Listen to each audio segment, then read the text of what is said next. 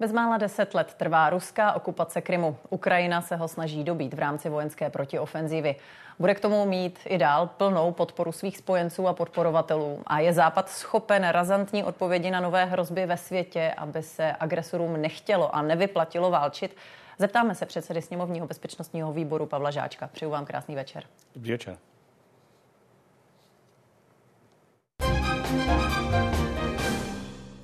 Zaznělo to v úvodu, v únoru to bude 10 let od okupace Krymu. Ex-prezident Miloš Zeman to v roce 2017 označil za hotovou věc, byť uznal i on, že ta anexe byla protiprávní. Současný prezident naproti tomu hostí platformu, která má vrátit Krym podle práva Ukrajině.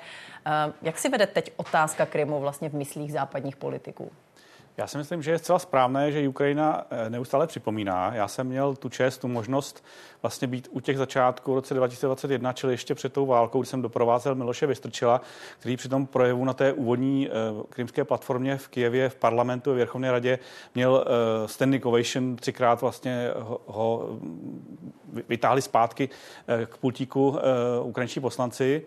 Byli jsme v té době dokonce se podívat na tu hranici, na tu, k té zóně okupované uh, ruskými vojáky, za náma byli, byli už jenom pohraniční FSB. Viděli jsme a netušili jsme, že to je prostor, kudy vlastně budou eh, agresoři pronikat dále, eh, až eh, zahájí tu full scale operaci, tu, kterou si pamatujeme z února 2022 a že proniknou přes Kherson do nitra Ukrajiny.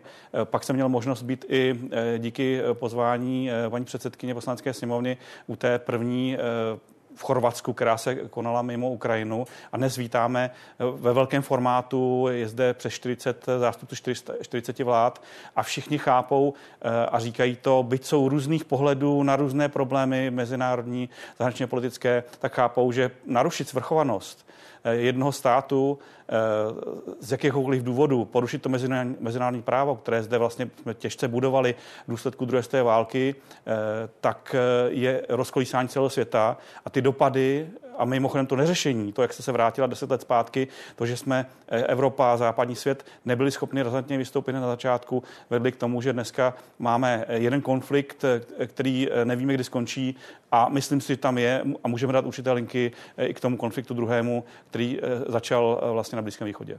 Jedna věc je samozřejmě ta deklarace, to odmítnutí porušení mezinárodního práva. Druhá věc je potom ta realita mm, toho, co se bude dojednávat až někdy snad dojde na to, že se bude jednat o míru a že se bude snad uspořádávat nebo budou uspořádávat věci budoucí. Z vašeho pohledu, Máte pravdu, ale stojí, pokud by to bylo tak, jak říkáte, já vám do toho skáču, omlouvám se, kdybychom pro, jako západní společenství, které určovalo ta pravidla ta pravidla platila, eh, udržela ten svět v podstatě v nějakém mírovém stavu. Pokud bychom je porušili, prokázali tu slabost, tak podívejte se, kolik máme ještě stále kolem nás eh, teroristických států, eh, totalitních systémů a v jejich čele šílených vůdců, kteří prostě si chtějí podmaňovat své okolí válkou. Což se nám zdá jako civilnímu lidem zvyklým na to civilní prostředí, mírové prostředí jako neuvěřitelné které nepatří, nepatřičné pro 21. století, ale tak to prostě je.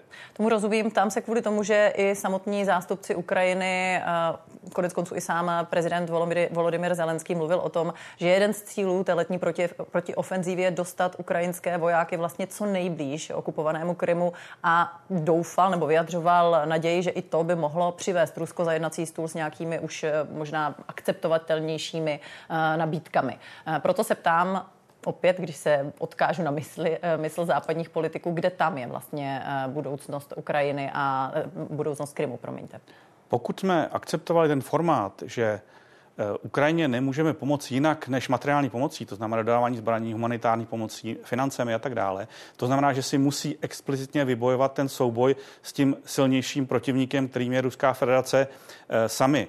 Eh, to znamená, že musíme jim pomoci kapacitně, aby byli schopni zvládnout, eh, proniknout na jich například dneska tak daleko, aby byli schopni těmi raketami dělostřelectvem ostřelovat ty zásobovací linie eh, ruských útočníků, včetně teda podívejme se dneska útoky na Sevastopol, na základnu leteckou Džanko a na další, eh, které jsou velmi důležité, protože vlastně nutí eh, Rusy tu infrastrukturu posouvat dále, eh, dále na východ.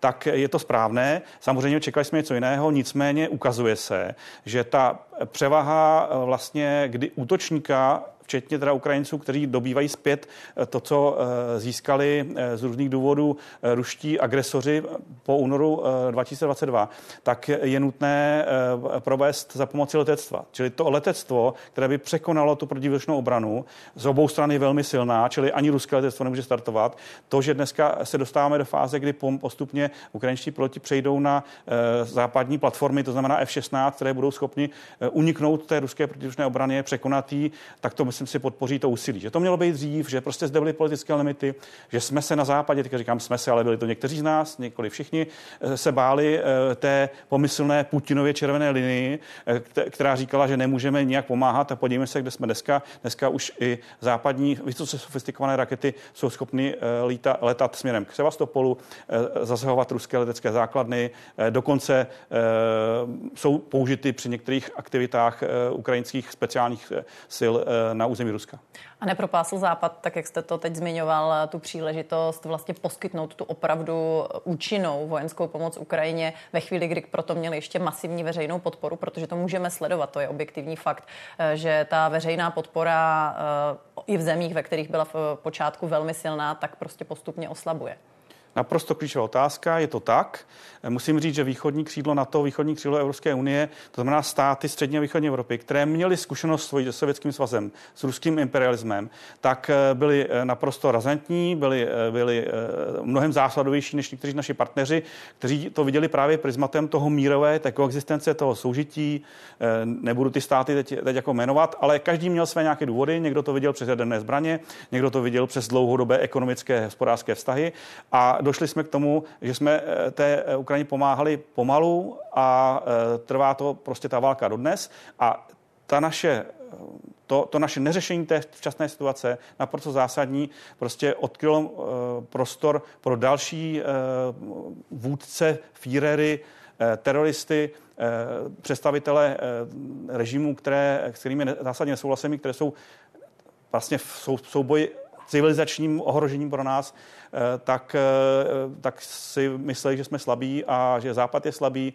Eh, možná dokonce tam hrálo roli i to velmi rychlé opuštění Afghánistánu a tak dále. Tak to dovedlo k tomu, že vystrkují hlavy i jinde a vyvolávají zase v nějakých geostrategických hrách vyvolávají konflikty i jinde aby rozptýlili naši, naši pozornost a naše kapacity. To určitě sehrává velkou roli a my se k tomu ještě dostaneme. Jen bych ještě krátce se zdržela u, toho, u té role veřejné podpory, protože uh, opět uh, říkám, je to fakt, děje se to, určitě to vnímáte i vy jako politici.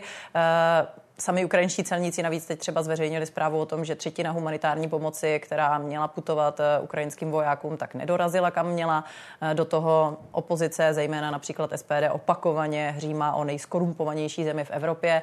Eh, jak budete přesvědčovat vlastně českou veřejnost, když zůstaneme teď v Česku, českou veřejnost, že pomáhat Ukrajině má smysl?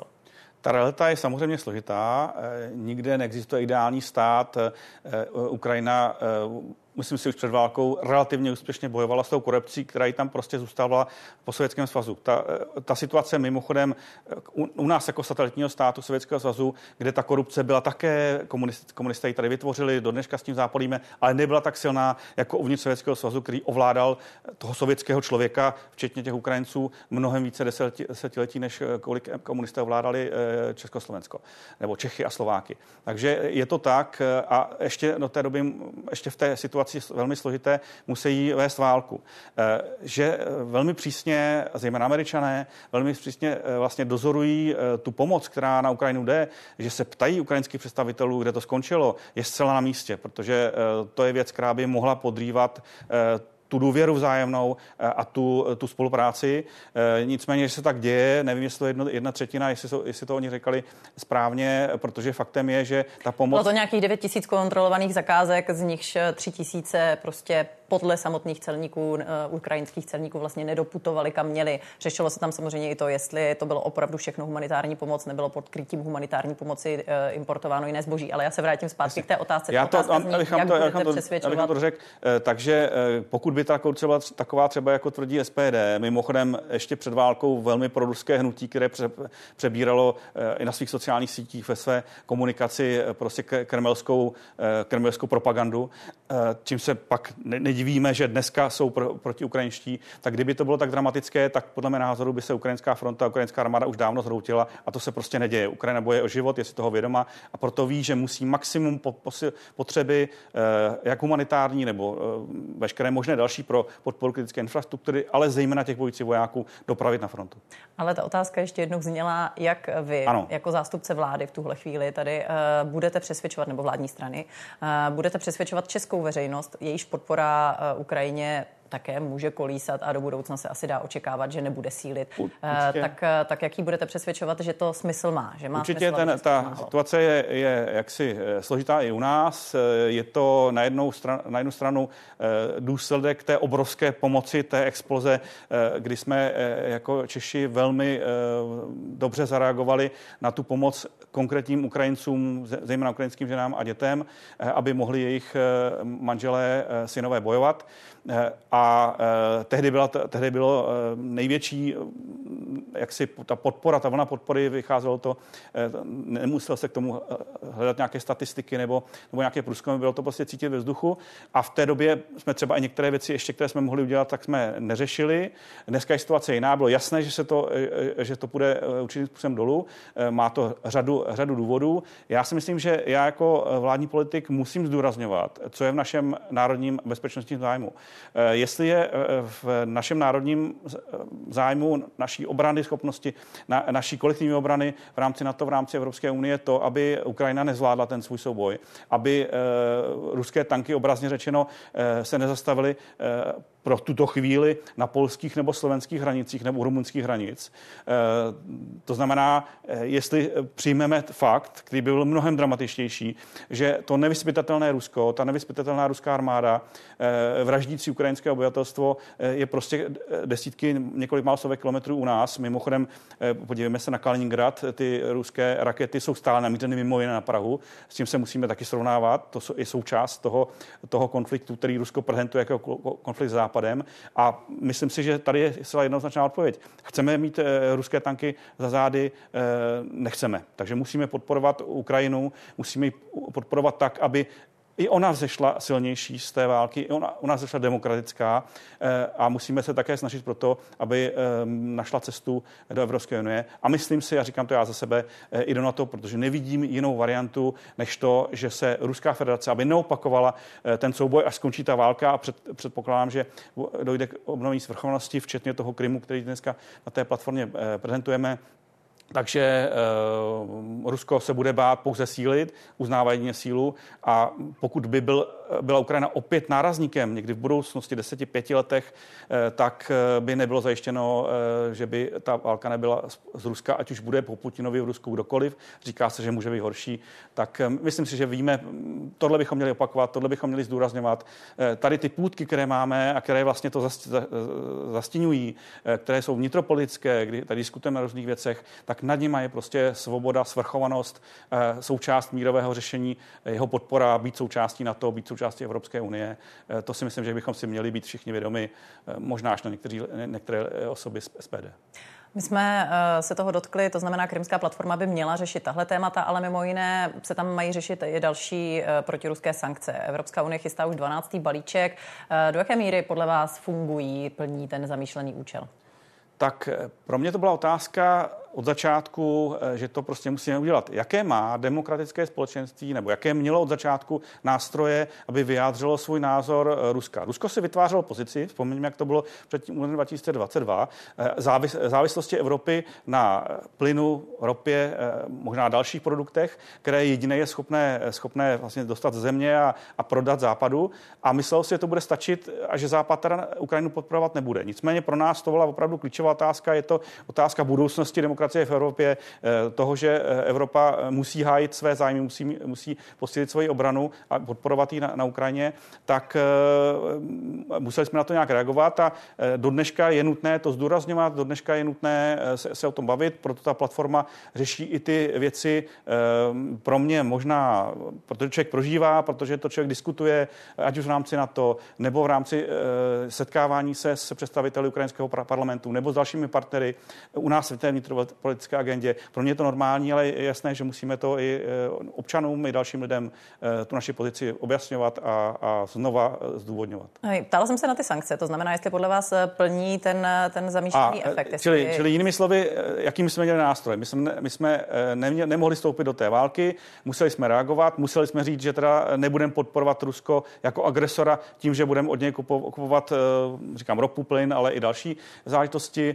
Čili demokratické společenství a mohlo se shodnout dokonce i některými státy, které mají nastavenou tu bilaterální politiku či Ukrajině jinak eh, a všichni to podpořili, protože to muselo být jednohlasné. Čili já si myslím, že to smysl má. Ruská situace se mění, je to pomalejší asi, asi než jsme byli schopni eh, odhadnout. Mimochodem je to také proto, že i za mírového stavu eh, Rusové standardně, jako tomu bylo u nás před 80 let, falšovali své statistiky, svoji ekonomickou produkci, speciálně která se týkala armády, v rámci příprav na válku mimochodem.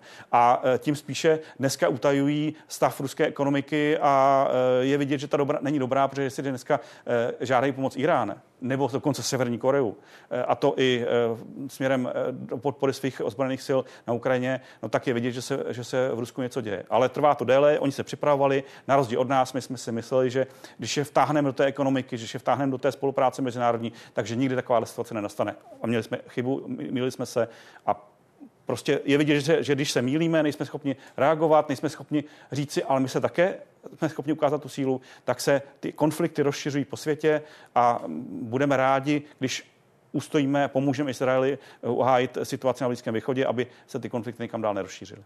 Ehm, krátce ještě zpátky k těm sankcím. Zmrazený ruský majetek je součástí z těch sankcí. Eh, I v Česku kolísá to číslo kolem zhruba 10 miliard eh, v těch aktiv zmrazených.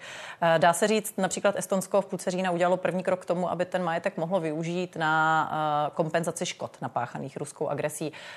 Jak se stavíte k tomu, jak by měl být využít majetek vlastně zmrazený v Česku? Já mohu potvrdit, že od začátku, vlastně od jara 2022, eh, se vedou diskuze s právníky, politiky, s zástupci bezpečnostní komunity eh, o tom, jak to provést, jak vlastně eh, nespravovat ten majetek jako v tom, v tom zmraženém stavu a pak, pak to vlastně těm podporovatelům Putina po skončení války, ať už to bude kdykoliv, jim to prostě vrátit, aby mohli oni dále podnikat. Nicméně my máme právě díky tomu, jak byla konstruována eh, naše ústava, eh, velmi silné postavení a vztahu člověka k majetku, protože jsme viděli, co se tady, co tady komunisté dělali, jak byli schopni eh, vlastně nacionalizovat eh, majetek eh, různých, eh, různých lidí, různých korporací a tak dále, tak my tam máme velmi silnou ochranu vlastně vztahu, vztahu jednotlivce k majetku a proto u nás bychom museli přijímat nějaké řešení, které by bylo na, na, na úrovni ústavního zákona.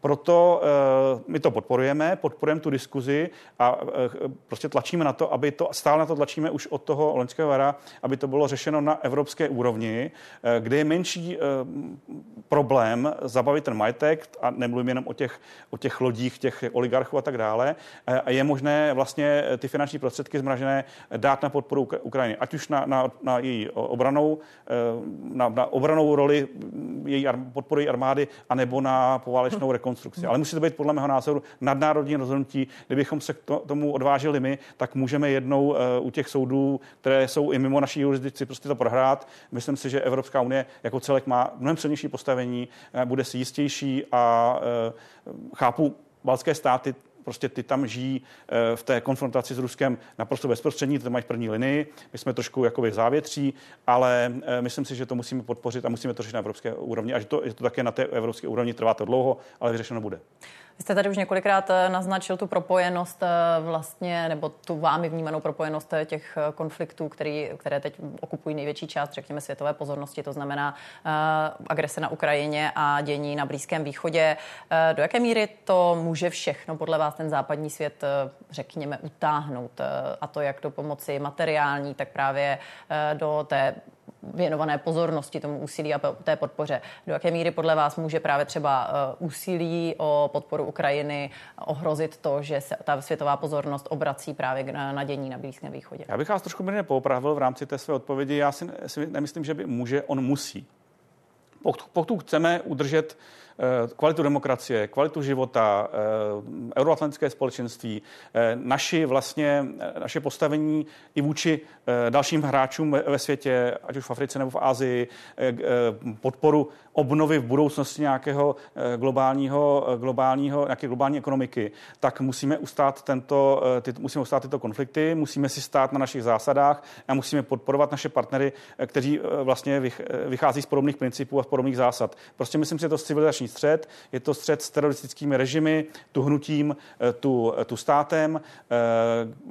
Přestože my jsme spíše uh, společenství, které podporují mírové řešení, uh, nicméně dneska musíme změnit své paradigma a musíme být schopni uh, vyrábět více munice, více zbraňových systémů a myslím si, že spíše než Spojené státy, které to umí, mají, řekl bych, velký vojensko, vojensko jaksi vojenský komplex, vojensko mašinéry, která je schopná se velmi rychle rozjet.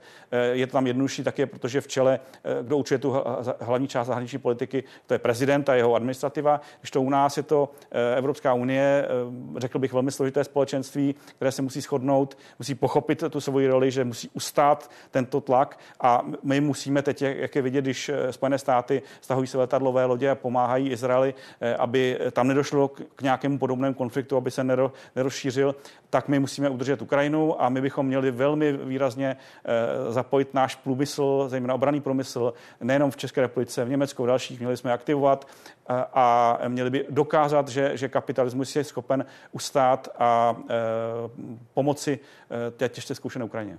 E, když jste zmiňoval tu, to angažmá Spojených států na Blízkém východě e, a tu snahu, která je teď opravdu evidentní napříč diplomací vlastně téměř celosvětovou nebo minimálně tou západní, tedy ta snaha, aby krize v regionu se nepřelila na větší území, mluvím teď o krizi na Blízkém východě. Na čem to bude podle vás záležet nejvíc?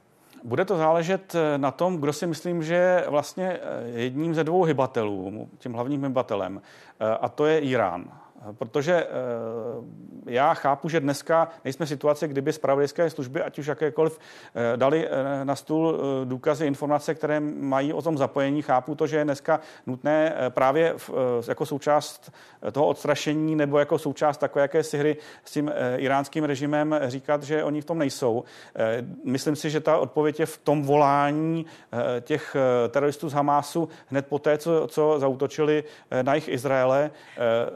Omlouvám se, vstoupím vám do toho, protože ta otázka čili, jinými slovy, jinými, tomu... slovy, uh-huh. jinými slovy, myslím si, že tam je klíčový eh, eh, aktér Irán, kterému se nejenom nelíbí existence státu Izrael, ale dokonce jeho dohoda se svým dalším protivníkem v rámci arabského Saudská světa, Arábii. a to je Sádská, Saudská Arábie. Ptala jsem se totiž spíš na to, jako, jak vlastně bude, jak by měl podle vás reagovat Západ ve vztahu, co by měl, jaké řešení by měl vlastně podporovat, na čem bude záležet, aby se podařilo ten konflikt udržet vlastně v co nejméně nejmenších mezích, eh, co, nej, s co nejmenšími uh, následky. Uh, jaká forma odpovědi by vlastně měla následovat, jakou formu odpovědi a reakce by měla podporovat Evropská unie, potažmo Česko? Tak zase je to velmi dobrá otázka, nicméně ta odpověď i na základě toho, co nám jako dokumentaci těch šílených zločinů, které se udály v těch kibucech a v těch městech v jižním, jižním eh, Izraeli, kolem, kolem pásma Gazy spáchali uh, ty, ty teroristé, to teroristické komando, které mělo až tři tisíce mužů. Uh, to, co provedli, prostě nepatří do 21. století. To, co provedli, je, je prostě ukázka středověkého myšlení a středověkého používání středověkých nástrojů eh, v novověké civilizace. Čili my rozhodně musíme podpořit Izrael v té reakci a myslím si, ta reakce je zcela správná, že musí prostě vymítit nebo likvidovat eh, teroristické hnutí Hamas jako entitu, které bohužel ovládá eh, pásmo Gazy a schovává se za, za ty civilisty. Myslím si, že nesmíme přijmout to paradigma, že jde o nějaký palestinský stát. To si myslím, že je naprosto nesprávná věc, protože žádný palestinský stát v, v Gaze neexistuje. Je to prostě prostor, který je ovládán teroristickým hnutím, které si bere rukojmí ve svém svaté válce proti Izraeli. A my musíme samozřejmě, protože podle mého názoru je to civilizační střed, je to střed toho, té hluboké minulosti s dnešním moderním světem, který notabene hledá cesty k míru, ta Izrael byl prostě krátce předtím normalizací vztahu s Saudskou Arábií, tak jako to mají s Jordánskem, jako to mají s Egyptem a tak dále, což se prostě některým mocenským silám, některým imperiálním silám na Blízkém východě prostě nelíbí. Čili jakou, jakou roli v tom hraje Evropská unie? Možná vás se, přesko, možná, možná vás se překvapím, Jednak podpora Izraele, eh, to, to si myslím, že, že eh, rozhodně nemůžeme, nemůžeme jinak, ale na druhou stranu eh, řešit otázku, která je dneska na stole, to znamená, to znamená té humanitární pomoci směrem k, do Gazy, směrem k arabským palestinským obyvatelům Gazy, kteří se nepodílejí na teroristických aktivitách hnutí Hamas, a z toho důvodu, mimo jiné, protože arabský svět se k ním otáčí zády, Eh, nemáte žádnou, eh, žádný arabský stát, který by chtěl pomoci eh, nebo převzít část těch obyvatel na své území. Oni Rozumím. vědí, že jsou tak prorostli tím Hamásem, že se bojí, aby ty teroristické aktivity se nepřenesly do Egypta, do Jordánska. S, Jordá, s Jordánska, Jordánci s nimi mají bezprostřední zkušenost, protože nejenom, že chtěli zabít krále, ale provést tam převrat minulosti. Čili, čili já, já se jenom obávám, aby to prostě nebylo tak, že přes Středozemní moře se do zkouše, řekl bych, těžce zkoušené migrací Evropy, která eh, nemá jednotnou pozici, eh, nechtěli přesunout eh, na jediné místo, které by je teoreticky mohlo přijmout, a to je Evropská unie. To si myslím, že bylo naprosto nesprávné řešení. A z tohohle důvodu bych chápal tu, tu, tu diskuzi, tu poměrně rychlou reakci na to první vystoupení, kdy představitel Evropské komise řekl, ne, všechno, všechno utínáme, nebudeme nebudem nic dodávat do, do gazy, tak kdyby to byla humanitární pomoc, kdybychom ji byli schopni distribuovat, aby ji prostě nedostali do ruky Hamas jako teroristé, aby nebyli použiti pro Izraeli eh, nebo vlastně proti našim, našim civilizačním zájmům. Takže je to velmi složitá situace. Eh, uvidíme, jak se to, jak se to podaří, ale eh, rozhodně musíme podporovat stát Izrael a jeho obranou válku proti teroristickému hnutí, které prostě musí zmizet ze světa. A součástí té podpory má být podle vás přesun ambasády do, do Jeruzaléma? Já si myslím, že to je vlastně věc, o které jsme dlouhou dobu diskutovali. E, diskutovali jsme ani ne o tom, že tady ta většina vždycky byla e, e, vlastně to udělat, ale kdy to udělat? Kdy, kdyby to bylo nejsilnější politické gesto? Já si myslím, že podívejte se, na čem se shodne stoprocentně poslanecká sněmovna. Na tom usnesení podpory Izraele, včetně toho, toho bodu, že dáváme ten mandát do ruky vládě. Ať Ministr to zahraničních věcí natolik tak přesvědčený není. Tomu rozumím rozumím, on má pozici prostě trošku jinou. Na druhou stranu ta, eh, říkám, stoprocentní reakce, eh, my se opravdu neschodneme na Ukrajině, sama se to řekla SPD, eh, jsou tady věci, kdy, kdy diskutujeme o, různých... Ale, na Ale tohle bylo stoprocentní, tady je velmi vám poděkovat. Já taky děkuji, hezký večer. Musím poděkovat Pavel Žáček, předseda výboru pro bezpečnost a člen výboru pro obranu poslanecké sněmovny, byl naším hostem. Díky, hezký večer. Hezký večer. A Ukrajině se budou věnovat i večerní události komentáře s politiky Alexandrem Vondrou, Jiřím Kobzou a stálou zástupkyní ukrajinského prezidenta pro autonomní republiku Krym Tamilou Taševovou. V 10 večer. Přeju pěkný večer.